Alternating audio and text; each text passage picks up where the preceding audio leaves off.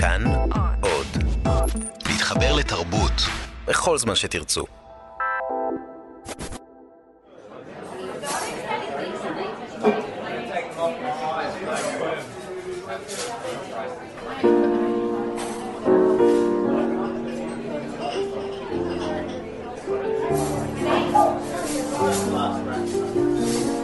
מאחורי הקלעים, שעה עם רותי קרן על צידו הנסתר של עולם התרבות והאומנות.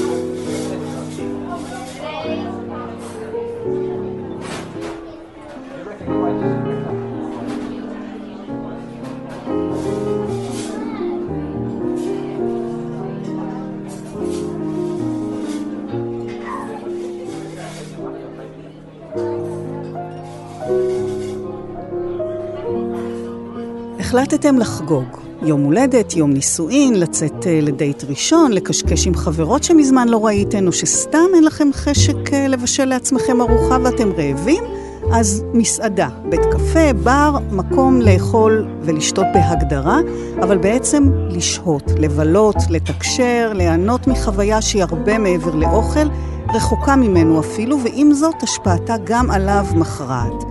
כשאתם משוטטים בחיפוש אקראי אחר מקום לאכול בו, מבט מרפרף על החלל, על הריהוט, התאורה, הפרטיות או הצפיפות, הצבעים, כל אלו יקבעו אם תשבו לאכול כאן או לא, עוד לפני שתביטו בתפריט המוצע, אם תחזרו לכאן, ולא רק בגלל האוכל המצוין לטעמכם, אלא במידה רבה מפני שכיף לכם לשבת שם.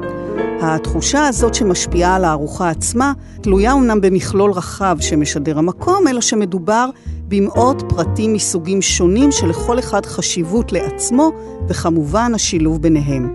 אמיר בן ציון הוא מעצב פנים, שמתמחה בעיצוב מסעדות, בתי קפה וברים, והוא האורח שלנו היום במאחורי הקלעים. אני רותי קרן, מגישה ועורכת, אלון מקלר על הביצוע הטכני. שלום תמיר. שלום שלום. כשאתה נכנס למסעדה, מה הדבר הראשון שתסתכל עליו? זה מבט של מעצב שסוקר או מבקר אפילו, או שאתה יכול לחוות תחושה מיידית אינטואיטיבית, כמו כל אחד מאיתנו? שאלה טובה, שאלה טובה. אני חושב ש...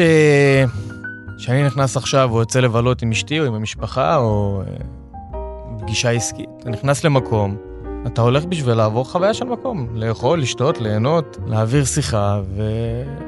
אתה לא באמת לוקח את זה איתך גם לבילוי. אתה לא ישר אה, מעביר מבט סוקר על... אה... את יודעת, עכשיו שאנחנו מדברים על זה, אני לא חושב שזה נכון לעשות את זה, כי אז אתה פוגע לעצמך בחוויה. כן. המודעות בש... הזאת, כן. כן. כשאתה מתחיל לחפור בדברים, אתה מוצא דברים. ואם אתה לא מוצא דברים, אז זה אומר שזה טוב. אבל uh, אני חושב שברוב המקרים שאני יוצא לבלות, כמו כל בן אדם שבא ליהנות, מנסה להתחבר למקום, להרגיש, להבין. וברוב המקרים זה עובד, וכשזה לא עובד, אז כמובן, מתחילים לדלק לך כל מיני נורות. גם, גם למה אני לא מרגיש טוב, וגם ללמוד. אם אני לא מרגיש טוב פה, מה אני יכול ללמוד מזה ולקחת את זה למקומות אחרים. קודם כל, כשאתה נכנס למסעדה, אתה חווה דברים שהם לרוב בתת מודע שלך. אתה לא יודע שאתה רואה את הדברים שאתה רואה. האינטואיציה הראשונה שלך היא אם נוח לך או לא נוח לך, אם נעים לך או לא נעים לך. ולדברים האלה יש המון אה, חשיבה מאחורה בשלב הביצוע, שסביר להניח שרוב האנשים לא יודעים להעריך או להבין כמה מחשבה הייתה אה, מאחוריהם. יש מבחינתך הבדל בין מסעדה או בית קפה שנעים לך כלקוח, לבין מקום שאתה מעצב לפי דרישות או פנטזיות של מישהו אחר? כלומר, לא בטוח שבמקום כזה היית נהנה לשבת לאכול. אני לא חושב. בגלל שאני מעצב uh, מהבטן ומהתחושות האישיות שלי, סביר להניח שמקומות שאני מעצב זה מקומות שאני אהיה מחובר אליהם. שוב, לא בטוח שאני אהיה מחובר uh, לקולינריה של המקום או, או ללוקיישן, אבל uh, אם כבר הגעתי, חד משמעית אני אהנה בו. אז באיזה אופן uh, עיצוב החלל והפרטים הרבים שבו משפיעים על חוויית האכילה, השהייה, ובמידה מסוימת אולי אפילו על טעם האוכל. אתה יודע, אנחנו רואים למשל בתוכניות בישול השקעה באסתטיקה של המזון על הצלחת, אבל זה מתחיל הרבה לפני השולחן, דלת הכניסה, חלונות, מנורות, שולחנות, כיסאות, קירות. אתה יודע מה יעבוד? איך יעבוד? אין נוסחה מדויקת. כי כל בן אדם יש לו את התפיסה שלו ויש לו את האופי שלו ויש את הדברים שגורמים לו להרגיש יותר בנוח או מסמלים uh, בתפיסה שלו אסתטיקה או שקט. אבל בטוח שלעיצוב, וזה לא רק לעיצוב, זה לעיצוב, זה לחלוקה של החלל, זה לסידור של הריהוט בחלל. יש השפעה מכרעת גם על טעם האוכל, כי שנוח לי, אז זה נוח לי עם בפנים. זה בטעם יותר נוח לי, וזה בתחושה יותר נוח לי. זמן השהות שלי גדל, שנוח לי. ואם זמן השהות שלי גדל, אז אני יותר נהנה מהמנה, ואני אקח גם אולי אחר כך אה, קינוח, ואני אשב לשתות קפה. זה מחדד את כל החוויה. אבל אתה יודע איזה פרט יעשה ככה או יעשה ככה? יש לך כבר ב... מהניסיון שלך אלמנטים שאתה יודע באיזה אופן הם ישפיעו? זה לא יודע ממקום אה, של חוקיות כן. מסוימת. אין, אין הרי חוקים. אני מדברת יודע אני, במובן אני, של ניסיון ואינטואיציה. אני יודע אבל... מה האינטואיציה שלי, אני יודע מה עושה לי נוח. למשל. ואני בתור בן אדם שלא נוח לו, אה, לשבת במסעדות או בתי קפה פרק זמן ארוך, כי אני היפראקטיבי, אז אני יודע מה עושה לי טוב. אני אומר, אם זה עושה לי טוב, אז אדרבה לאנשים שמרגישים יותר בנוח בשהיות ארוכות, במקומות שאין להם את הצורך לשינויים ולתזוזות, אז בטוח שעליהם זה יעשה את העבודה. סוג של ישיבה. יש כל כך הרבה מגוונים של ישיבות בחלל. יש ישיבה שהיא עם, אה, עם גב לקיר, זאת אומרת, יושב על כורסה, או על ספה שאתה עם גב לקיר, זאת אומרת שיש לך את האופציה לצפות בכל הקהל. יש אנשים מסוימים שזה נותן להם סוג של נוחות. יש אנשים שזה פחות מציק להם. הם אוהבים לשבת במרכז, אה, שולחן אה, עגול או אובלי, שיש תנועה של סירקולציה מסביבם. וזה נותן להם אולי איזו תחושה של חמימות או של משהו שעוטף אותם. ויש אנשים גם ש... אוהבים להיות בתוך רעש, בתוך התקהלות, יחפשו דווקא את האזור היותר ביזי של המסעדה, אה, אוהבים את החיכוך, נהנים גם באוזן מאינטראקציה עם אה, לקוחות שנמצאים. וגם יש את האנשים שאוהבים לבוא לבד בערב, לשבת בבר, על כיסא בפינה, לפתח איזו שיחה קלה עם הברמן, אה, לשקוע במחשבות. זאת אומרת, אני מנסה לפחות, שאני מעצב חלל, למקסם, מעבר לעיצוב כמובן, את אופציות החוויה למגוון אה, רחב של לקוחות. כן, אבל מה שעכשיו תיארת, ככה בנוי מקום. תמיד יהיה מישהו שהוא עם הגב אל הקיר, ותמיד יהיה מישהו שהוא באמצע המסעדה, ותמיד, או ברוב המקרים נניח, יהיה בר, זאת אומרת, אלה דברים שהם הכרחים. אני מתכוונת לדוגמאות לאלמנטים ספציפיים, שאתה יודע שאם אני אעשה כזה דבר, זה יעבוד בצורה כזאת. זאת אומרת, יש לך מטרה ואתה יודע איך להגיע אליה. התהליך של הבחירה ושל החשיבה, ובכלל לענות על התשובה, מתחיל הרבה לפני, בשלב התכנון. איך נסדר את החלל בצורה כזאת שתעבוד גם נכון עבור החלל, יש צורות שונות של חללים, גם תהיה נכונה עבור תהליך הרישוי של המסעדה, שהוא תהליך בפני עצמו שצריך להתייחס אליו, וגם שתשרת את חוויית הלקוח. אנחנו יודעים נניח שבברים יש בר שהוא בר קיר, יש בר שנקרא פיקה בר, שזה בעצם יש ישיבה היקפית מסביב לבר, שזה שתי חוויות שונות. עכשיו, בברים שכונתיים שאנחנו מעצבים, והלקוח בא ואומר שהרעיון הוא בעצם לייצר בר שהוא יותר רגוע, יותר אה, נינוח, יותר ביתי, יותר חמים, שהדגש הוא בעצם על אה, יחסי אנוש ללונגרן. זאת אומרת ש... רוב הלקוחות שהולכים לבר שכונתי, יש להם איזה בר שכונתי שהוא מועדף עליהם, יש להם את המלצרית שהם מכירים, שהם אוהבים לדבר איתה, יש להם את הברמן שכבר יודע מה הם אוהבים לשתות, וזה בר מסוג אחר שהישיבה שלו היא מאוד ברורה, זה ישיבה מול ברמן. אז אנחנו גם בוחרים תכנון מסוים לסידור הבר, כיסאות מסוימים שהם יותר נוחים, משענות יותר מרופדות, וסוג אחר של ברים זה יותר ברים שהם חוויית בילוי נקודתית, יוצאים היום למסיבה בבר אה, ככה וככה. שאז בעצם כל התפיסה של התכנון היא שונה, כי זה בר שהוא פיקה בר. זאת אומרת שאנשים באים לאיזה חוויית בילוי מיידית, להתחיל עם בחורות, לייצר אינטראקציה, להכיר גברים, ואז הבר הוא בעצם צורה של יותר 360 מעלות, אתה רואה את אלה שיושבים מולך, אתה רואה את אלה שיושבים מימינך, הדגש הוא יותר בעצם על אינטראקציה בין מבלים.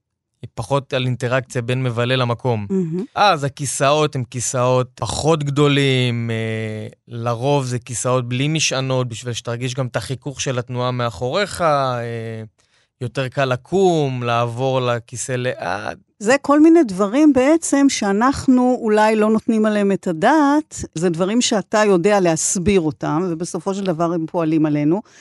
אבל אולי שלא כמו ביצירות אומנות אה, רבות שנהנות מחופש יצירתי כמעט מוחלט, אתה פועל בתוך מסגרות די נוקשות של תנאי שטח, חלל נתון, אישורים מסוגים שונים שעוד ניגע בהם, וכמובן דרישות הלקוח, ומעל הכל ייעוד המקום, מסעדות יוקרה, מסעדת שף לענייני טעם בלבד, או מסעדת פועלים, מסעדה איטלקית או יפנית, מסעדת דגים או בשר, אולי מסעדה טבעונית. כל אלו מכתיבים גם את העיצוב. אז איך אתה מתחיל כשפורסים לפניך את הנתונים? איך אתה בוחר? יש תהליך ראשוני שבעצם צריך לתמלל את הלקוח, להבין באמת מאיפה הוא בא, מה הניסיון שלו, מה הרצונות שלו. אני תמיד אומר ללקוחות, קודם כל, אני מעצב לא עבורך בלבד, כי הטעם שלך הוא טעם אישי, אבל אתה מכוון למגוון של אנשים שהולכים להגיע אליך. אז יכול להיות שאתה מאוד אוהב גוון מסוים, והוא מעולה, אבל תעשה אותו בבית שלך. כי גם האזור שהוא נמצא בו משפיע, וגם החלל משפיע, אה, וגם בזמן הנתון שאני עושה בעצם את העבודה. לפני חמש, שש, עשר שנים אחורה, מסעדה אסיאתית, היה לה אפיונים מאוד ברורים, הגוונים היו מאוד ברורים, בן אדם היה מגיע לחלל של מסעדה אסיאתית, אם היית מורידה את השלט, הוא היה בטוח שהוא מסעדה אסיאתית. אותו דבר לגבי מסעדה... זה היה היית... אדום ברוב המקרים. היה הרבה אדום, היה יותר uh, קר, קווים יותר חדים, uh, מקום מאוד נקי, מאוד פיין, מאוד מסודר. מסעדות איטלקיות, אחורה, מפות משובצות, שימושים באלמנטים יותר אותנטיים, ריצוף טיפה יותר... אה, טרקוטה uh, כזה. בדיוק, טרקוטה הוא מאוד מאוד, הוא גם ספרדי, אבל גם איטלקי, התחושה יותר חמה בפנים. אני חושב שיש איזה שינוי בתפיסה. המון לקוחות מגיעים עם, עם איזה רצון לעשות אה, מסעדה סינית, ויש להם בראש כל מיני אלמנטים, בואו נעשה אותיות סיניות בחיתוך, ונשים תמונות, ונשים את שער הניצחון הסיני, וזה כאילו נראה להם מאוד מתבקש. זה כאילו מאוד in your face. ויש איזה גבול מאוד דק של בין איפה אתה שם את המעצור בין הקונספט לבין החוויה. אומרת, צריך להיות מאוד מאוד מאוד מדויק איך שאתה מפצח את העיצוב של המקום. אני בטעם האישי שלי, המאפיינים צריכים להיות בחוויה הכללית, בסאונד, בצבעוניות, בחיבור של uh, מיתוג. מבינה שזה שאלות שאני חושב עליהן לעומק, קשה לי לבטא אותן. וכשאתה יושב ואתה עושה את זה... זהו, זה... הרי אתה עושה את זה כל הזמן. זה, זה כאילו יוצא יותר בטבעי, אתה מרגיש את זה, וכשאתה צריך באמת לדבר על זה, זה קטע. אני חושב שבתפיסה שלי, בעיצוב שלי, הקונספט הוא ערך משני לחוויה הכללית. זאת אומרת, כשאני מייצב מסעדה איטלקית, יש אלמנטים איטלקיים בעיניי שעובדים בתוך חלל. זה שולחנות שהם שולחנות עם שיש לבן, עם נגיעות של קלאסיקה מסוימת של אירופה, הצבעוניות, אבל זה טריקי. אני מאוד בורח מהקיטש של הצבע האדום, לבן וירוק, ו- ומהשולחנות משבצות, אבל כשאתה חושב על זה כאילו על מאפיינים איטלקיים, אז יש המון צמחייה והמון נגרות, וכשאנחנו בעצם נכנסים לעיצוב של חלל, כמובן אם הקונספט הוא מסעדה איטלקית או בשרים או כל דבר כזה, בעצם אוספים חומרים. מפרויקטים שעשינו, אם אנחנו מדברים נניח על איטליה, אז אנחנו מורידים תמונות השראה של איטליה, מנסים לחפור עם עצמנו, עם עצמי, על החוויות שאני עברתי באיטליה. ובעצם עושים איזה קולאז' ויזואלי של פרטים שמתאימים לרעיון הכללי. זאת אומרת, גם כשאתה עושה מסעדה איטלקית, יש מסעדה איטלקית אה, פנסי, יש מסעדה איטלקית שעם עם ניואנסים יותר... אה, טרטוריה כזה. ש, שכונתיים, כן. שהאוכל הוא טיפה יותר אה, עממי או ביתי, ומתוך כל התמונות אנחנו מתחילים לדגום. זאת אומרת, מסעדה איטלקית אחרונה שעשינו, התחושה של החלל שקיבלנו, תחושה של חלל יותר של חוץ, כי הוא היה נמצא בתוך איזה פסאז' כזה פתוח עם צמחייה, אז ניסינו להתחבר גם לחלל, אנחנו לא יכולים להילחם עם החלל. אז בחרנו ריצוף שהוא נותן תחושה יותר של ריצוף uh, שמתאים למדרכות באיטליה, והצמחייה והעדניות היו מסגנונות שמצאנו באיזה עיירה בתמונות. גם התאורה היא הייתה תאורה יותר uh, אקלקטית, זאת אומרת, ניסינו ליצור משהו יותר פשוט בתחושה. ותוך כדי מתחילים לזוז, זאת אומרת, מתחילים להרכיב את הפאזל מכל מיני תמונות, מכל מיני חומרים, מכל מיני זיכרונות. גם הלקוח עצמו מביא את האני מאמין שלו, והוא אומר, תקשיב, אני שהייתי באיטליה לפני עשר שנים, אני זוכר שהיה שם אה, איזה אוטו אדום מאוד מגניב, אולי נייצר ממנו איזה עמדת מלצריות או משהו כזה, מנסים כאילו כן. לבנות את זה ביחד. יש לך אבל סדר קבוע? כלומר, חלל, קירות, רצפה ואז דלתות, חלונות, או שזה אקראי? מה, משהו מוביל למשהו? כלומר, תבחר קורסאות מסוג מסוים, בצבע מסוים, נניח לפי עיצוב החלונות? זה אקראי לגמרי. אני חושב שברוב המקרים יש, אתה מתחיל עם איזה משהו שהוא מאוד מאוד מחודד אצלך בראש שהוא צריך להיות שם. וכל פעם זה משהו אחר? כל פעם זה משהו אחר. אתה יכול להתחיל מהחלון. אני יכול להתחיל מהחלון, כן. אני יכול להתחיל מהריצוף, mm-hmm. ואני יכול להתחיל מאיזה טפט מגניב שאנחנו בטוחים שהוא חייב להיות שם, ואז כל הדברים כבר באים מסביבו. פריט אחד דומיננטי יכול להשפיע על, על רוב החלל. כן, זה יכול להתחיל מוויטרינה, זה יכול להתחיל מדיספליי, זה יכול להתחיל מאיזה תקרה מגניבה. ו... אבל דבר מוביל לדבר, זאת אומרת, כן, uh, כן, זה כן. ככה מתגלגל. זה מתגלגל. זה לא שאתה בוחר כל אחד בנפרד, אלא יש משהו שמניע את כל ה... ברור. חייב שיהיה איזה הרמוניה בסוף. קוד, כן, דיברנו קודם, לפני שפתחנו מיקרופונים, על השראה, אם יש או אין. אז כמובן שהכל מתחיל מהשראה. אבל אמרנו שהיא לא תמיד ישנה. היא לא תמיד ישנה. תראי, מה זה השראה הרי? יכול להיות שהאלמנט המרכזי בחלל הוא איזה קיר מגילופי עץ, סתם, אני כן. זורק. אז זה לא ההשראה, זה הבסיס. זה הרעיון הכללי שאנחנו חושבים שצריך להיות שם בשביל להקפיץ את המהות של העסק. ההשראה עכשיו צריכה להיות מה אנחנו עושים מסביב לקירת. יכול להיות אין ספור כיוונים, גם לכל נושא ולכל רעיון אפשר לפתור אותו בכל כך הרבה ורסיות. זהו, לכן שאלתי איך אתה בוחר. יש זה... כל כך הרבה ורסיות. אני חושב שבאמת צריך למצוא את הנקודה שהיא העוגן, היא הנקודה המאזנת.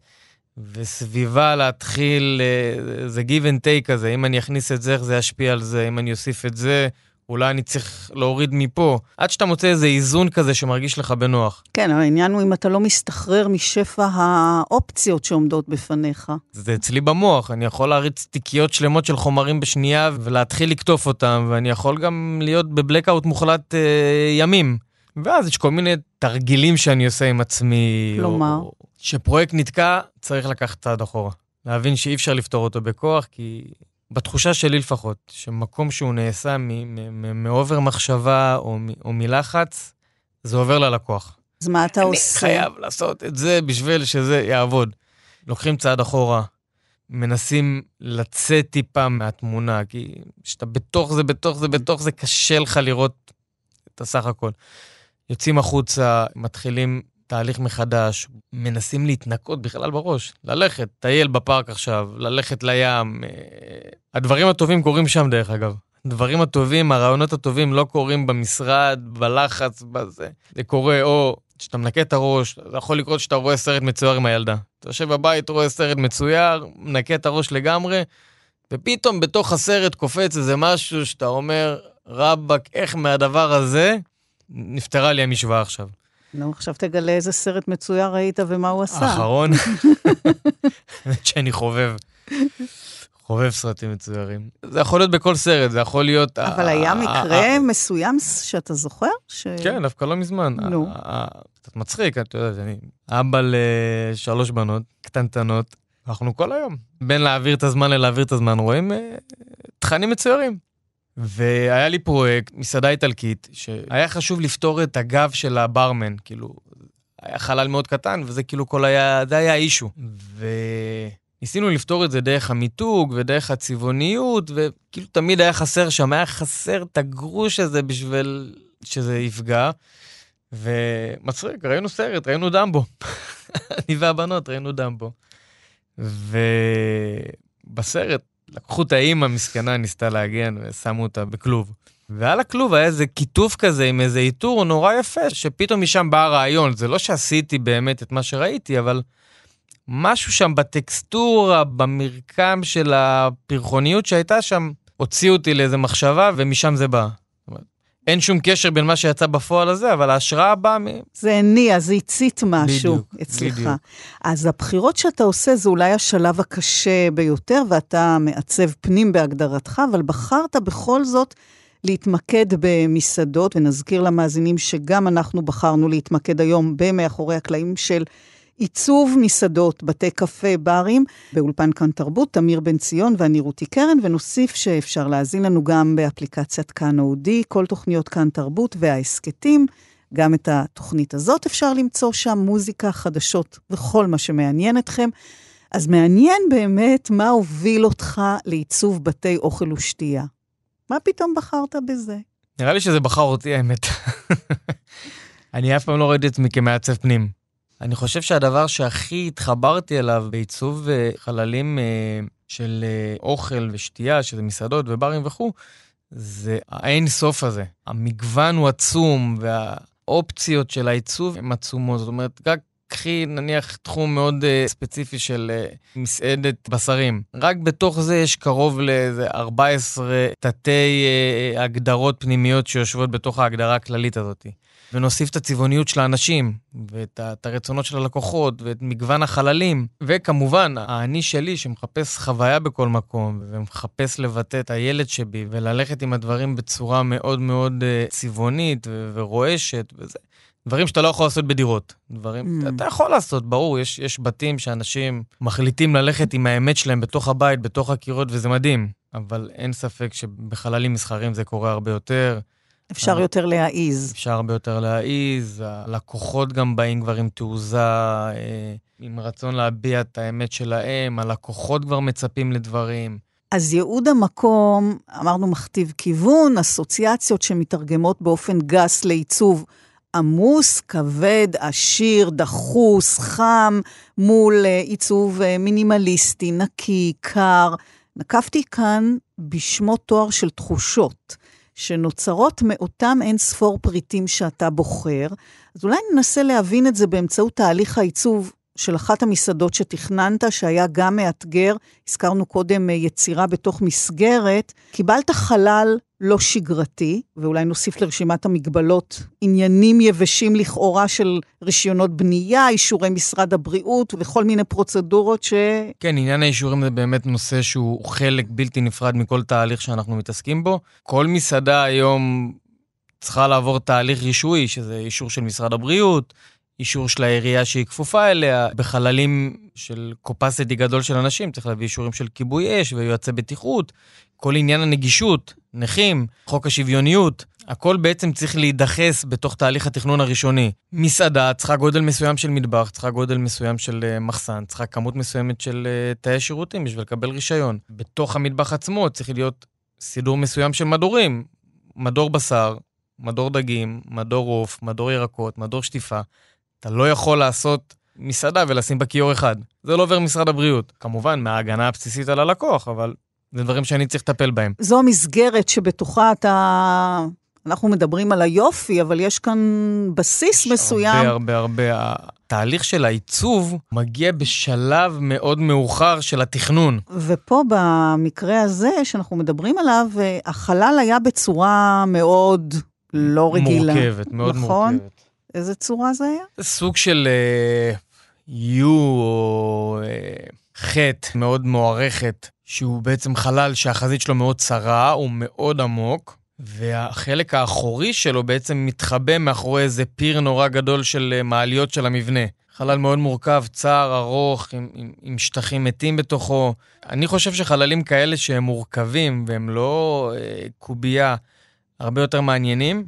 לי אישית גם יותר קל לעבוד איתם, כי יש הרבה יותר אופציות של לייצר חוויה, mm-hmm. של גילוי, של uh, תהליך פנימי של הכוח בתוך חלל. וביקשו ממך לעשות פה, גם נתנו לך איזו הנחיה למשהו אקזוטי. כן, נכון? זאת כן, הייתה המילה. נכון. אז איזה קירות, איזו רצפה, מפלסים, מדרגות, בכלל, מרחב, גודל, גובה, צפוף, מרווח, פנים, ישיבה בחוץ. באמת שאת אומרת את זה, זה נשמע, את יודעת, שאני חושב על זה תוך כדי שאני מדבר איתך. יש כל כך הרבה דברים בפנים שצריכים להרכיב את הפאזל הזה. והפרויקט הזה ספציפי היה פרויקט מאוד מאתגר, מאוד מורכב, כמו שאת אומרת, כי גם מעבר לצורה המוזרה, אז החלק הפנימי היה יותר גבוה מהחלק הקדמי, והיינו צריכים לייצר שם אה, מפלסים, והחיבור לפנים ולחוץ. אני חושב שזה באמת הפרויקט הראשון שהיינו צריכים להתמודד עם תחושה. בוא נייצר חוויה אקזוטית. אז איך מייצרים חוויה אקזוטית? בוא תגיד לי, מה אתה עושה עם הקירות? מה אתה עושה עם הרצפה? אז קודם כל בחנו את זה לעומק. מה מבחינת הלקוח זה אקזוטי, ואני בחנתי עמוק אצלי בפנים מה זה אקזוטי. אני בתור ילד חוויתי המון חוויות שהם עיצבו אותי בתור מעצב, ההורים שלי בגיל מאוד צעיר אה, התגרשו, אבא שלי עבר לגור בדרום אפריקה, עברנו לגור איתו, את רוב הילדות שלי אה, אה, ביליתי בדרום אפריקה, ביוהנסבורג. משם חזרנו לארץ לכמה שנים, ואז שוב עשינו מעבר לארצות הברית. ואחד המקומות שהיו זכורים לי בתור ילד, שהיינו נוסעים לאטלנטיק סיטי. שאטלנטיק סיטי זה המקבילית של וגאס, יותר קרוב לניו יורק. ותמיד כשהייתי מגיע לשם היה כל כך הרבה מרקמים וכל כך הרבה צבעוניות, וזה כאילו היה איזה שיר כזה שיוצא דרך עיצוב. היה שם משהו מאוד עמוס שחרוט לי בראש. ו... כשישבנו ודיברנו והתחלתי להציף דברים, אחד הדברים שעלו זה, זה החוויית ילדות שלי עם כל הטקסטורות וכל מה שהיה לי שם מאוד חזק, ובאמת התחלנו לפתוח ולראות תמונות ולחפש וכל זה. גם מהצורך הקולינרי בעצם, שמעבר לזה שזו חוויה אקזוטית, הקולינריה של המקום הייתה מאוד צבעונית, זאת אומרת, היו מאפיינים ים תיכוניים, היו מאפיינים אירופאים, היו מאפיינים הודים, והתחלנו לאט לאט להרכיב, זה היה באמת מסע ארוך של להבין איך כל הדבר הזה מתחבר. והפרויקט הזה היה פרויקט מדהים, כי בסופו של דבר הרצפה הייתה שיש הודי, ובקירות היו תחרות uh, משנות ה-40-50 בארץ, והתקרה הייתה תקרת uh, שפריצים, אבל גם, אני מדבר על האלמנטים האלה, זה נראה נורא בוסרי, להגיד, רצפת שיש, תקרה... כי גם כשאתה בוחר רצפה מסוימת, איך אתה מניח אותה על הרצפה? איזה גודל של הריח, איך זה מתחבר עם הריהוט שיושב על זה, כמה רואים את זה בתוך כל הריהוט. גם לזכותו של הפרויקט ולזכות העיצוב יאמר שזה נבחר לאחד מהחמש פרויקטים הכי יפים אה, בעולם ב-2015, זו מסעדה מאוד מצליחה בתל אביב. אז אתה מדבר פה באמת על ה... אנחנו מדברים על הקירות ועל הרצפה ועל. ועל החלל, ואז מגיעים רהיטים. ראיתי בלא מעט עבודות שלך ריהוט כבד, כורסאות או ספות, ספסלים כמו ספסלי uh, רכבת לעומת כיסאות, ואז צריך להחליט, כיסאות מרופדים, לא מרופדים, איזה ריפוד, איזה בדים, אילו צבעים, שולחנות, אז עגולים, מרובעים, ומאיזה חומרים, מעץ, מאור, משיש, מפות, או בלי מפות. ועל השולחן, כלי של, האוכל... שלא ילחצו על הכוחות העתידיים. מה זה? כל כך הרבה שאלות. כן, ולזה עוד נוספים אביזרי נוי ווילונות וויטרינות ומדפים וקדים ופרחים ומנורות וטפטים ותמונות ולבני זכוכית וקרמיקה מצוירת. עולם, עולם. ואפילו אמרת לי, פתחי מיזוג. פתחי מיזוג, רמקולים. רמקולים שצבעת בטורקיז. אז בוא, בוא קצת, קצת, זה באמת... מיליון דברים. ובסוף, ובסופו של דבר, לא בטוח שכולם שמים לב לכל הפרטים באופן פרטני, אלא הם נתפסים לחוויה כללית של חלל. אבל אני כן רוצה להיכנס איתך עכשיו לפרטים, כי אנחנו באמת נכנסים אל מאחורי הקלעים. אנחנו עכשיו מנסים לפרק את החוויה הזאת, שהמאזינים, אה, בפעם הבאה שהם נכנסים למסעדה, אולי הם קצת יחשבו יותר. יסתכלו, שימו כן, לב. יסתכלו כן. על הרמקול. בואנה, הרמקול הזה, הוא לא הגיע ככה בבסיס, מישהו טיפל בו. מה זה הצבע הטורקיז כן. הזה? אה, כן, איך אתה? באמת יש המון המון המון המון המון המון המון אלמנטים שיושבים בתוך החלל וצריכים להרכיב אותו. אה, ריהוט בכלל בחללים אה, של מסעדות הוא פקטור משמעותי גם בעיצוב וגם בנוחות. ואז בעצם ניצבת שאלה, אנחנו הולכים על, על כיסא מעץ, אנחנו הולכים על כיסא מרופד, אנחנו הולכים על כיסאות נערמים, לא נערמים, על מסעדה גדולה. איך מנקים אותה בלילה? איפה נשים את כל הכיסאות? איפה נשים את כל השולחנות? יש גם פרקטיקה. יש גם כן. פרקטיקה, יש, יש מרפסת נורא גדולה, אבל בסוף צריך לסגור אותה. אנחנו לא רוצים שיגנבו משם זה. מה עושים עם כל הריהוט? ואז בעצם מגיע גם האני מאמין של העסק, בשביל לייצר אה, ישיבה נוחה. רוב המקרים אנחנו נשתמש בכיסאות מרופדים.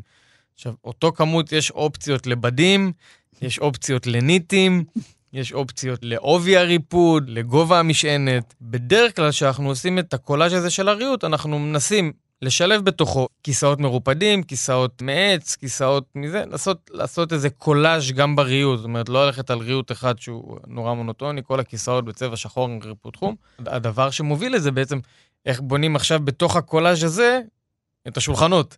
כאילו, יש לי כיסא, אני יושב, יש לו איזה שיח עם השולחן שלידו. אז בדרך כלל, אחד מרים לשני, זאת אומרת, או שאנחנו הולכים על שולחנות מאוד מעניינים, מאוד צבעוניים, ואז אנחנו טיפה מרגיעים בכיסאות. אם מדברים על שולחנות, דרך אגב, זה... הבחירה של השולחן היא גם נורא קשורה למה שהולך להיות עליו. מפה, placement, אם ה placement הוא, הוא מאותר, אם יש עליו איזה מיתוג, איזה צלחת תהיה על ה placement.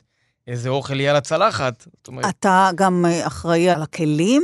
אלו כוסות? אה, איזה סכו"ם? זה גם... לגמרי, ברור, מה, זה חלק אה, זה בלתי גם נפרד. דבר... ממש, ממש, ממש לעשות דייג ויש נניח צלחות או מזלגות או כוסות שאתה יודע שיעבדו יותר, שחוויה לאכול בהן. ברור, ברור, לגמרי. נו, מה, תגלה לי. שאתה נניח יושב בחלל של uh, מסעדת פועלים. יש צורך בצלחות טיפה יותר עמוקות, אנחנו בדרך כלל משתמשים בצלחות מזכוכית, מנסים להביא צלחות מבית סבתא נקרא לזה, לתת איזו תחושה אותנטית גם באכילה. העניין הזה של הצלחות והכוסות והזה, הוא חייב לעבוד עם העיצוב. המסעדה שדיברנו עליה מקודם, דרך אגב, המסעדה האקזוטית, היא גם מתמחה בקוקטיילים. עכשיו, קוקטיילים בכלל זה תחום בפני עצמו, אה, כל כוס היא עולם. אז יש כוסות בצורת אה, כדורים וגולגלות ו... קוקוסים וקקטוסים, ובאותו מסעדה, דרך אגב, הייתה מנה שהיא מנה שהיא יותר אה, אה, אסייתית בתחושה, נורא נקייה, וגם בחנו כל מיני אופציות של צורות הגשה של צלחות, מה יעבוד? אז היו את הצלחות אה, מעץ, וצלחות מתכלות מבמבוק, וצלחות מברזל, ובסוף נבחרה צורת הגשה מאוד קיצונית, כאילו בזמנו זה היה סוג של כפכף כזה מן הרוסטה. והכפכפים היו תלויים במטבח פתוח, זאת אומרת שהיית ניגש למטבח, היית רואה על מתלה המון כפכפים uh, תלויים. והקונוטציה הראשונית הייתה קצת לא, לא נוחה, כאילו מה, אני אוכל עכשיו על כפכף? דרך אגב, היה איזה ביקור של uh, השגריר הזה. כן. אז אנחנו חשבנו על זה לפני, אבל לא, סתם, זה לא, זה לא אותו עניין. אבל גם הדברים האלה שהם טיפה קיצוניים, טיפה לא נוחים, יש בהם חוויה. ועוד נושא בפני עצמו, שאם כבר אנחנו מדברים על חוויה ועל מקומות אקזוטיים וזה, המדיה והצילומים והאינסטגרם, הם נלקחים בחשבון גם כשאתה בונה מקומות מסוימים. כי... מה מצטלם טוב. מה מצטלם כן. טוב, מה יתפוס את העין, כן. איך, איך אני משווק את המקום, זה כבר נהיה כלי מאוד שיווקי, זאת אומרת, אנחנו מתייחסים לזה בעיצוב לגמרי. המקום הזה, שהשתגעת איתו קצת, נכון? אפילו אמרת לאשתך שזה מזעזע ביופיו. לגמרי. ביטוי נכון. מאוד מעניין. נכון, זה, זה היה התחושה. מה זה? זה כאילו זה, הפוך. אני זוכר שיצאתי משם ביום של הפתיחה, לפני שאת יודעת, הלכנו להתארגן וכל זה. והסתכלנו על כל המקום, זה היה באמת תהליך ארוך, זה היה כמעט שמונה חודשים פרויקט, זה... את יודעת, אומרים, זה תהליך של לידה. אתה עובר את כל התהליך, את התכנון, את החשיבה, את, את הוויכוחים, את הריבים, כאילו יוצא מהבטן. פתאום הכל קורה בחודש אחד. זאת אומרת, עברת תהליך נורא ארוך, תכננת, חשבת, הנגרים התחילו לעבוד, והם עובדים בסדנה, והקבלן התחיל לעבוד, והוא עובד על תשתיות. והמסגר עושה את הדברים, ופתאום הכל מתחיל להיכנס. פתאום מתחיל לחץ, כי כבר יש איזה בילדאפ למתי פותחים את המקום, ופתאום אתה מתחיל לראות את זה מול העיניים. וביום האחרון הכל ישב, והצמחייה הגיעה, והתאורה הגיעה, והברמנים במקום, והלבוש של הברמנים, דרך אגב, והלבוש של המלצרים, זה גם משהו שאנחנו מתייחסים אליו. ואתה רואה את הכל ואתה אומר, וואו, מטורף, מה קרה פה? עכשיו, אתה כל כך בתוך זה, שאתה כבר לא יודע אם אתה אובייקטיבי. ואני זוכר שעמדנו, אני והלקוחות בחוץ, ואמרנו, כל דבר בפני עצמו הוא מהמם, ובמכלול הכללי זה, זה וואו. ועדיין הלכתי הביתה בתחושה כזאת שאיך אנשים יאכלו את זה. וזו הייתה הגדרה, זה באמת יצא לי מהבטן, שהמקום מזעזע ביופיו, כי הוא היה מאוד יפה ומאוד מזעזע, לא, לא, לא, כאילו מזעזע, זו מילה קשה. כן, זהו, זה לכן לא הבנתי זה כאילו הזדעזעתי ממה שיצא פה, כאילו מהטירוף שקרה פה. הלכת כאן עם אסוציאציה אישית לתקופה מסוימת, למקום מסוים. הזכרת קודם את אטלנטיק סיטי. בכלל, אה, סיפרת לי שאתה חש כמיהה לפעם, לנוסטלגיה, לאווירה של בית סבא וסבתא. אתה מאוד מושפע מעיצוב הבית של אה, סבא וסבתא שלך, נכון? נכון. טפטים וצלחות על הקירות, כן, ושפריץ. אני... שפריץ ושטיחים שתלויים על הקיר, אה, שהיו מאוד כאילו מקובלים בתקופה ההיא. אה. וזה דברים שאתה מביא אותם אלא... זה דברים שאני מנסה להביא אותם. אני חושב שבכלל, בעיצוב, אם אתה לא מביא את עצמך לשולחן, אז אין בזה שום דבר ייחודי, כי היום עם כל העולם הזה של פינטרסט ואינסטגרם וגוגל, אתה יכול למצוא תמונות והשראה ועניינים בכל מקום, וכבר כל אחד שטיפה יש לו איזה זיקה לעיצוב יכול להגיד, אני רוצה לעשות א', ב' וג'. אני חושב שמה שמייחד אותי ומה שמייחד את רוב המעצבים שמתעסקים בתחום, זה שהם יודעים להביא את עצמם לעיצוב, למקום, את התחושות שלהם, את הטראומות שלהם, את האהבות שלהם. כן, סיפרת לי שאימא שלך נהגה להחליף את מראה חדר השינה והבית לעיתים תכופות. לעיתים תכופות, כן, זה, זה חלחל. כן. אני בתור uh, ילד וגם בתור נער, לא זכור לי שהחדר שלי היה נראה אותו דבר לתקופה ממושכת של יותר משנה, שנה וחצי. תמיד היה איזה שינוי, תמיד היה איזה גיוון. וגם היום אתה עושה את זה גם, בביתך, נכון? וגם היום בבית עם הילדות, אנחנו תמיד משנים להם ומגוונים להם, גם מהרצון שלי ושל אשתי, אשתי גם באה מתחום האומנות, ציירת על. אז הבית הוא סביב אומנות. יש לנו קיר בסלון, אה, קיר מאוד גדול, שהוא הפינת אה, אה, אומנות שלנו. יש לנו מתלים, ויש שם תערוכות מתחלפות, ואשתי וואו. תמיד, אה, כן, מציגה דברים, והילדות, וכבר נהיה איזה אישו כזה שיש, משהו קורה תמיד. וזה משהו שאתה מביא איתך גם uh, כשאתה עושה עיצוב uh, למסעדות בעצם. לגמרי. כן. כי גם, דרך אגב, בתחום הזה יש לקוחות שהם לקוחות חוזרים. יש רשתות שיש להם מאפיינים קבועים, ויש סגנונות שהם סגנונות מובהקים. תמיד צריך לדעת לגוון ולשנות ולחדש. איזשהו ו... סוויץ' אחר, נכון? בדיוק, בדיוק. פרט אחד שנותן את, אה, למשל, עמדת הכיורים שהצבת באחת המסעדות, כשהיא מונחת למשל על מכונת תפירה ישנה. זה סבתאי לחלוטין. לגמרי. ויותר מזה, באחד המקומות, וזה דווקא בא לי מתקופת בית ספר היסודי, שהיה לנו אה, סטודיו למלאכה. אז היה את השולחן הגרות המוכר, שצריך כאילו בעצם לפתוח איזה עמנואלה, ואז נפתח זה. היה שולחן מאוד כאילו שחרוט לי בזיכרון, ואני לא אשכח שבאיזה שיטוט ככה, ביד שתיים, לחפש בכלל משהו אחר לגמרי, נתקלנו בשולחן הזה, באיזשהו פרויקט. וזה נורא התאים. פשוט הבאנו את השולחן, שמנו עליו פלטה זכוכית, והפך להיות שולחן אוכל לעשרה אנשים, מהמם. והחלל כולל גם מטבח, היום למשל בהרבה מסעדות החלון פתוח. הסועדים יכולים לראות מה שנעשה במטבח, זו גם בחירה עיצובית, אה, ואפילו השירותים באותה מסעדה אקזוטית. המבואה לתאי השירותים נראית לציבור, אבל זה אולי גם כי העיצוב שם באמת יוצא דופן, קודם כל הצבע. ואולי נידרש באמת לצבעים, העיצובים שלך מאוד צבעוניים, ראיתי הרבה ורוד וירוק וכחול, זוהרים כאלה. השירותים האלו באדום לוהט. אדום לוהט על גבי טפט החרה. כן. כן. זה נראה קצת כמו... בורדלי קצת. בורדלי קצת, כן. מילה יפה. כן, עדינה. כן. או כמו איזה מקום שמישהו בא ושפך עליו דם, הדלתות, והשי של הכיור, והקירות אה, שמחופים באמת בתחרה אדומה עשויה קטיפה, והמנורות, וברזי טלפון מוזבים כאלה. כן. ואת לא ראית עוד את האסלה עצמה בפנים. גם עד אדום?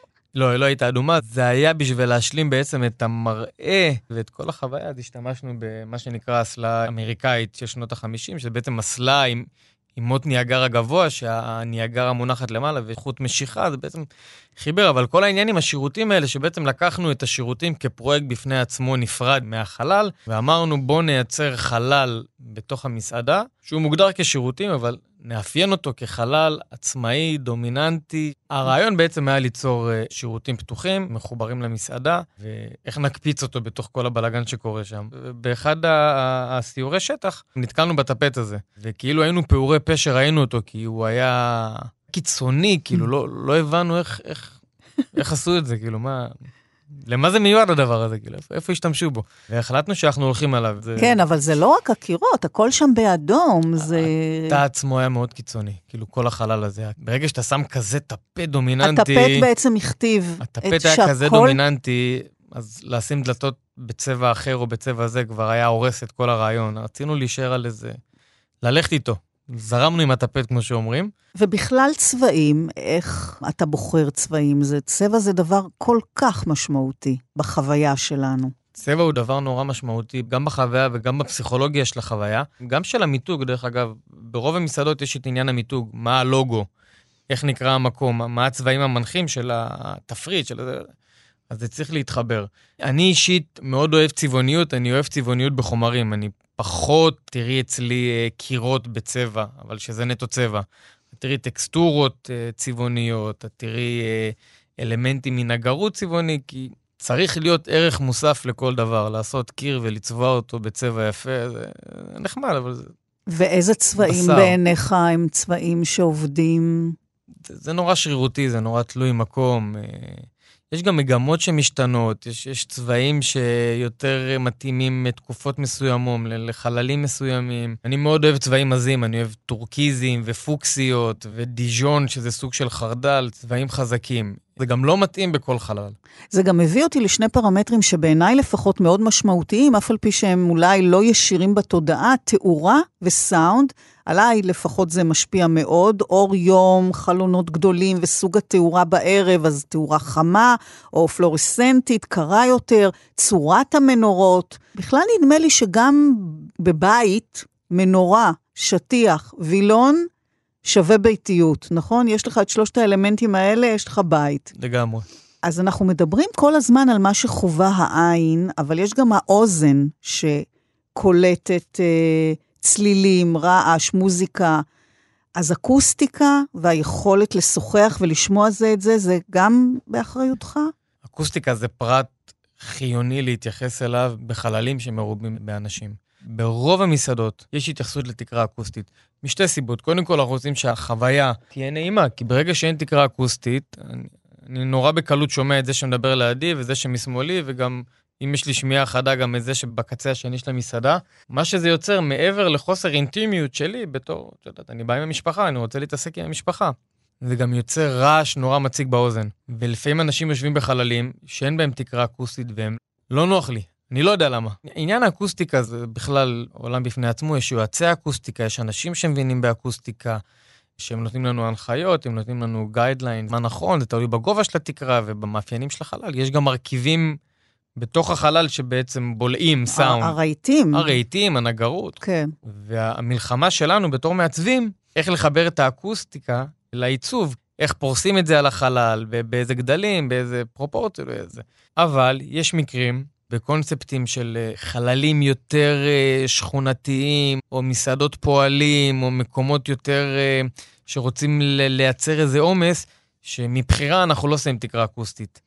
דווקא בשביל ליצור את הרעש הזה, את התחושה העמוסה הזאת. מה קורה לגבי תאורה? שזה לפחות בשבילי, זה אולי הדבר הכי קריטי בתחושה שלי. זה, זה באמת הנקודה הכי קריטית. כי תאורה יכולה לבנות מקום ויכולה להרוס מקום. אנחנו בכלל מדברים פה על פסיכולוגיה כל הזמן, נכון? כן. כל הקשר בין העיצוב לבין התחושה של הלקוח נמצאת אצלך כל הזמן בסיסטם, ואיך זה יפעל מבחינה פסיכולוגית, נכון? זה קודם כל בסיסטם, ודבר שני, זה תמיד במשחק הזה של איך הוא ירגיש ואיך אני אעצב. אם אני אעשה ככה, מה זה יעשה לזה? זה תמיד כאילו על איזה... אז מה למשל לגבי אור באמת? אור הוא עניין קריטי. אם האור לא יהיה נכון, התחושה של הלקוח לא תהיה טובה. מה זה אור נכון? אור נכון זה אור חם, יש daylight, יש uh, warm light ויש uh, אור לבן, שזה בעצם אור uh, פלורסנטי.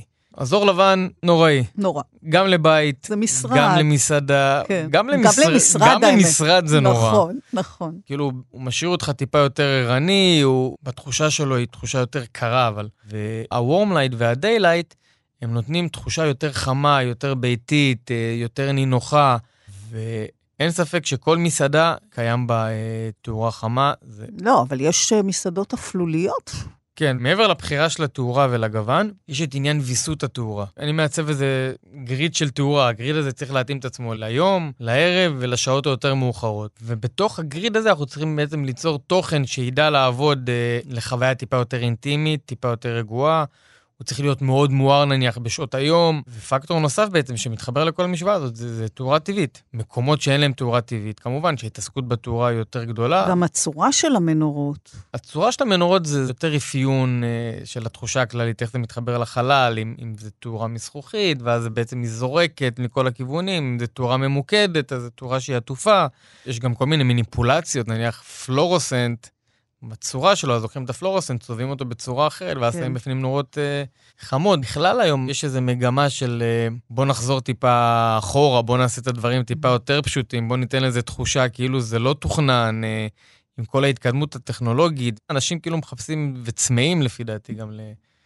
לחוויות יותר אה, אותנטיות, יותר ביתיות, להתסיס את הזיכרון, פחות הכל מהודק ונקי ופיין.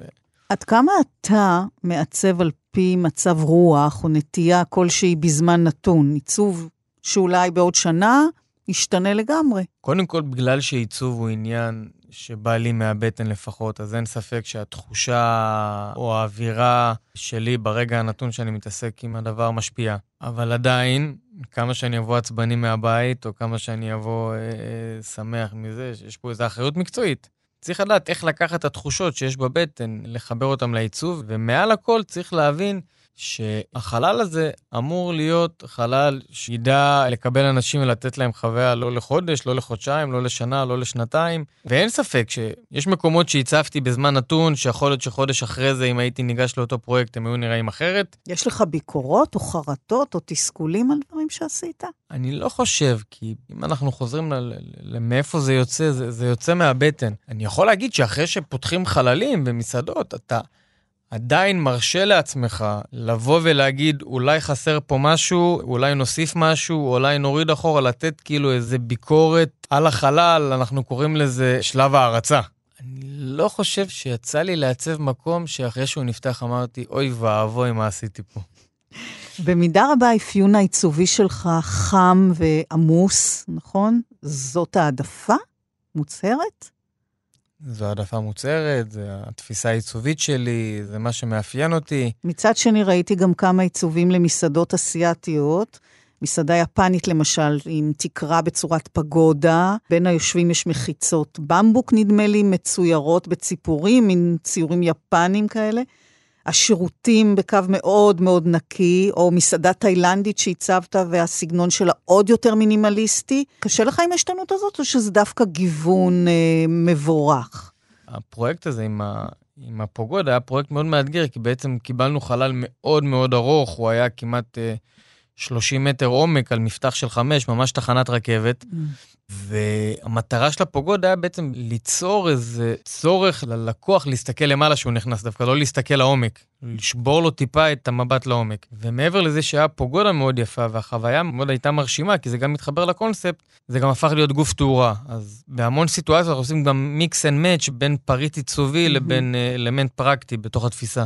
אבל כשאתה צריך באמת לשנות מעיצוב... זה מאתגר. כן. זה מאתגר. זה שני כי... דברים, זה שני קצוות. זה, אה, זה מאתגר, כי כאילו בעצם זה, זה נוגע לך במקומות שלא הכי נוחים לך. כן, הנקי, המינימליסטי, אתה נכון, פחות הולך לשם. ו... נכון, אבל בסופו של דבר אנחנו אה, לא מעצבים מה שבא לנו, אנחנו מעצבי פנים, ויש לנו לקוחות, ומעבר לזה שאנחנו רוצים לעשות מה שאנחנו אוהבים, אנחנו רוצים גם להתפרנס. ואין ספק שיש סיטואציות שה... יש סתירה בין האני מאמין והרצון שלי לחוויה ולצביוניות ולזה לבין הקונספט או לבין הלקוח. ואז הפרויקטים מאוד מאתגרים, וברוב המקרים, כשאתה מסיים את התהליך, אתה, יש איזו תחושה של סיפוק, כי אתה... הכי קל לעשות מה שאתה טוב בו. כן. ואגב, שינוי גם במסעדה אסיאתית שהצבת מחדש, יש גם עיצוב חדש ויש עיצוב מחודש, שם היה מסוע מנות על הבר. נכון. מאפיין מאוד מרכזי של המסעדה, ובחרת להוציא אותו. נכון. את זה... ה... מה שאפיין את המסעדה, איך עושים כזה דבר. המסעדה הזאת באמת היא אחד ה... האבני דרך של uh, המסעדות האסייתיות באזור המרכז, והמאפיין הדומיננטי שלהם באמת היה המסוע הזה שמעביר מנות, וכל לקוח יכול בעצם לבוא, להוריד לעצמו צלחת, להחזיר צלחת. זה הגימיק, שבעצם כל ההתפתחות שלהם וההתקדמות שלהם נבנה סביבו. ו... מסעדה כמובן עוברת איזה פרק חיים מסוים שהיא צריכה לעבור שינוי, גם ברמת האסתטיקה, גם בבלאי וכו' וכו' וכו', והם החליטו לעשות איזה שינוי. בשלב הראשוני, שבו באמת אה, אה, קצת לאן אנחנו הולכים עם זה ומה אנחנו עושים, אחד הדברים שהעליתי, שאני חושב שהמסוע הוא כבר לא רלוונטי. הוא לא רלוונטי לתקופה, הוא לא רלוונטי לשינוי של הלקוחות, וגם בפרקטיקה שלו הוא יוצר איזה משהו שהוא קצת לא אסתטי בעיניי. וכמובן, היה על זה המון מלחמות. לך תוציא... בדיוק. לך תוציא כלב מהבית.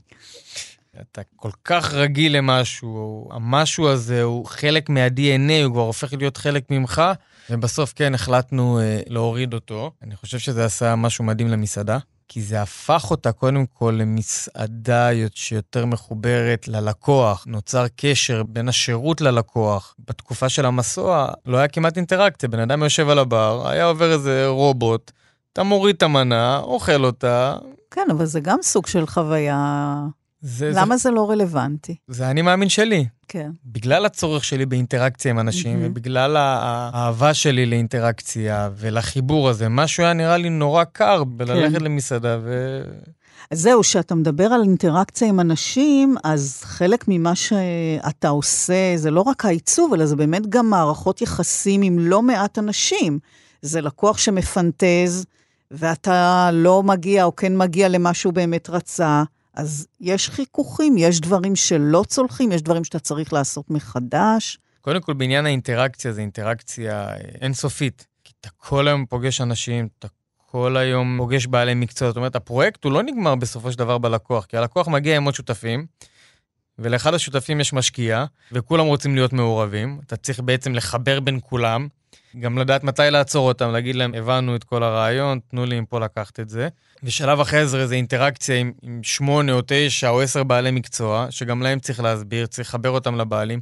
זאת אומרת, התהליך הוא מאוד uh, אמוציונלי גם, כי תמיד יש אנשים מולך, אתה לא יושב מול המחשב, כן. מעצב, שולח דפים לבית דפוס. וקורה ו... שיש התנגשויות. ו... אוי ואבוי אם לא יהיו התנגשויות. אני חושב שזה חלק מאוד מפרה בתהליך ההתנגשויות האלה. שוב, כשאנחנו מדברים על התנגשויות, ברוב המקרים זה נגמר בדיאלוגים או בשיח אה, של ויכוח, ויכוח בריא. היו סיטואציות שזה גם אה, היה טיפה יותר... אה, מה זאת אומרת? היה, היה טיפה יותר קולני וחיכוכים בעניין מה אני מאמין לבין מה שהלקוח מאמין, ובסוף אנחנו מוצאים את הפתרון.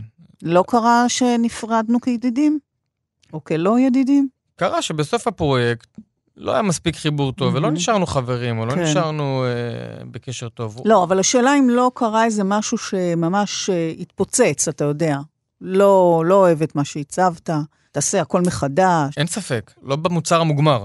לגיטימי שיהיה חיכוכים, לגיטימי שיהיה אה, אי הסכמות, אבל זה עדיין נשאר בשלב התכנוני. אומרת, כשאנחנו מגיעים לשלב הביצועי, זה אחרי שאנחנו די סגורים. אבל אתה מדבר באמת על שילוב גם מול המון אנשים, גם מול המון אה, אלמנטים ומרכיבים עיצוביים. כל הזמן אתה מתמודד בעצם עם איזונים ותרכובות, שזה אולי הקושי הגדול, ואפילו אם חותרים לעיצוב פשוט, אמרת לי שפשוט זה לא כל כך פשוט. ממש לא פשוט. ממש לא פשוט. אני חושב שיש איזו כמיהה של אנשים בסופו של יום לדברים פשוטים. לבוא, לאכול, שיהיה להם נוח, לדבר, לתקשר. אז תגיד, איפה אתה למשל אוהב לאכול? זה מצחיק, כי אני לא אוהב לאכול. אני כאילו בתוך התחום של האוכל מאוד uh, עמוק, uh, אני לא כזה אכלן גדול. כמעט בכל פגישה עם לקוחות, שאנחנו מתחילים לדבר על זה, זה כאילו... נהיה איזה פאנץ' כזה, שכאילו צוחקים עליי, הסנדלר הולך יחף. אבל במקומות שאני כן הולך עם אשתי, בדרך כלל זה מקומות מאוד פשוטים, אה, אה, מאוד נעימים. אני אה, אוהב שיש המון פרטים בחלל, אבל עם זאת, הפרטים צריכים להיות מאוד נעימים בעין. אתה בא לאכול, אתה רוצה להעביר איזה חוויה, אתה רוצה ליהנות, אתה רוצה לאכול. אתה לא רוצה להיות מוטרד ב... אתה מושפע, בבילוי. אתה מושפע מעיצוב גם. כשאתה יושב ל... כלקוח במסעדה. Mm-hmm. ואם היית בעל מסעדה, מה היית מעצב לעצמך? יש איזה vision? אני חושב שאם הייתי בעל מסעדה, קודם כל בטוח שזה היה אה, קשה מאוד לעצב לעצמי מסעדה. סתם נקודה, לפני איזה שנתיים עברנו דירה, היינו צריכים לעצב את הבית. וזה היה תהליך מייגע. את יודעת, אשתי תמיד הייתה אומרת לי, אתה, אתה עושה את זה כל יום, למה כל כך קשה לך? והסברתי לה שאתה עושה את זה למישהו אחר, אתה עושה את זה ממקום מקצועי. הוא סומך עליך, אתה צריך לבצע את הזה, אתה צריך לדעת להגיד, פה עוצרים, זה מה שצריך להיות, זה מה שנכון. ושזה שלך, זה נורא מבלבל, כאילו, עם הבחירה הנכונה, עם... אה, אם אני לא אתחרט, אם הוא לא, כי בסופו של דבר ההשקעות הן גדולות, וההחלטות הן החלטות uh, מכריעות. ובעצם בנקודה שהצבתי לעצמי את הבית, נפל לי זה אסימון. למה חשוב שיהיה לאנשים מעצב? כי הוא צריך באמת להיות מבחוץ. הוא צריך להסתכל על זה מבחוץ, הוא צריך לקבל בשבילם את ההחלטה הנכונה, הוא צריך לתת להם את השתיים, שלוש אופציות ולהגיד, בוא נתקדם. אז אם בכל זאת הייתה לך מסעדה, אתה, יש לך איזה דימוי בראש? מה היית רוצה? מה היה לך נעים? אני חושב שאם הייתה לי מסעדה, היא הייתה מסעדה אה, מאוד פשוטה. עם אוכל מאוד פשוט, עם חוויה של הבית, עם uh, שירות שמותנה על אהבה, עם, עם קשר מאוד ברור בין המלצרים לברמנים, ללקוח, ברמה של לקוח יכול להיכנס לבר ולקחת גם את הדבר לבד, ושהוא ירגיש מספיק נוח איתנו גם ללכת לפנות את הצלחת אם צריך, ושיהיה לי את המתקן של השתייה לכלב. Mm-hmm. כי אני באמת מאמין, וזה משהו שלמדתי עם לקוח שנפגשתי איתו אה, לפני שנה בערך, שבסופו של דבר, כשאתה מייצר מקום, אתה צריך לתת תחושה של אירוח. ואם אתה באמת מבין מה זה אירוח, אז אירוח זה בית. ובתור בן אדם שאוהב לארח בבית, ואוהב לפתוח, ושפע, וכל זה, זה חייב לבוא למסעדה, אנשים צריכים להרגיש את זה. בן אדם שלא אוהב לארח, ולא אוהב, שלא יפתח מסעדה, או שיביא בן אדם שמתאים לזה, שיעשה את זה. וכשאתה הולך uh, לאכול או לבלות במסעדה שהצבת, איך אתה מרגיש? אתה מסתכל על האנשים, אתה יכול להסתכל על היצירה שלך מהצד, אתה מהרהר בזה שכל האנשים האלה שאוכלים ומדברים ונהנים לא יודעים, אבל אתה אחראי במידה לא קטנה לחוויה שלהם? מעלה לי חיוך עכשיו, כי כשאני חושב על זה, באמת... באמת מרגש, אתה הולך למסעדה שאתה עשית, ואתה רואה את כמות האנשים, ואתה רואה את החוויה, ואתה רואה שאנשים צוחקים ונהנים, ובאמת האווירה היא טובה, זה סיפוק עצום. כי זה, זה המטרה. ובא לך לעלות על השולחן ולצעוק, זה אני עשיתי פה את הכל. כן, מאוד בא לי, אבל אני לא אעשה את זה. אני לא אעשה את זה. אשתי בדרך כלל נוהגת אה, לצייץ ככה בקול רם, אה, נכון עשית פה מאוד יפה את זה, אולי מישהו ישמע, אבל אני, אני דווקא פחות, אה, זה די מביך אותי, כי, כי זה נראה לי טבעי שאני אעשה את הדברים האלה, זה נראה לי שזה זה, זה, זה לא ממקום של שואו-אוף, או... אני מאוד סגור כאילו עם מה שאני עושה, אני לא... אבל כן, כן, ללכת לשבת במקום שעשית. זה עוד לפני זה, זה לשבת מול הלקוח. שהוא פותח את המקום והוא מתקשר להגיד לך, וואו, היום היו אנשים ואיך התגובות וכולם עפו. זה שווה הכל. וזה הולך איתך, זה הולך איתך הביתה, זה הולך איתך לזוגיות, זה הולך איתך לטיפול בילדות, כשאתה מקבל פידבקים אז זה ממש כיף. וגם מצד שני, שיש ימים טיפה יותר קשים, שאתה מנסה להתגבר ואתה מנסה לפתור ולפצח, וזה לא עובד וזה לא קורה. אתה גם לוקח את זה איתך. תמיר בן ציון, תודה רבה לך. תודה רבה לך, היה כיף. בתוכנית מאחורי הקלעים שוחחנו היום על אה, עיצוב מסעדות ובתי קפה. תודה למעצב תמיר בן ציון, לאלון אה, מקלר על הביצוע הטכני. אני רותי קרן, מגישה ועורכת, מאחורי הקלעים גם בשישי הבא בשש, שידורים חוזרים בשבת, בשתיים ובחמישי בארבע אחר הצהריים, וגם כמובן בהסכת באתר כאן תרבות. כל התוכניות שלנו, מגוון תכנים מעניינים, גם ביישומון אפליקציית כאן אודי. להתראות.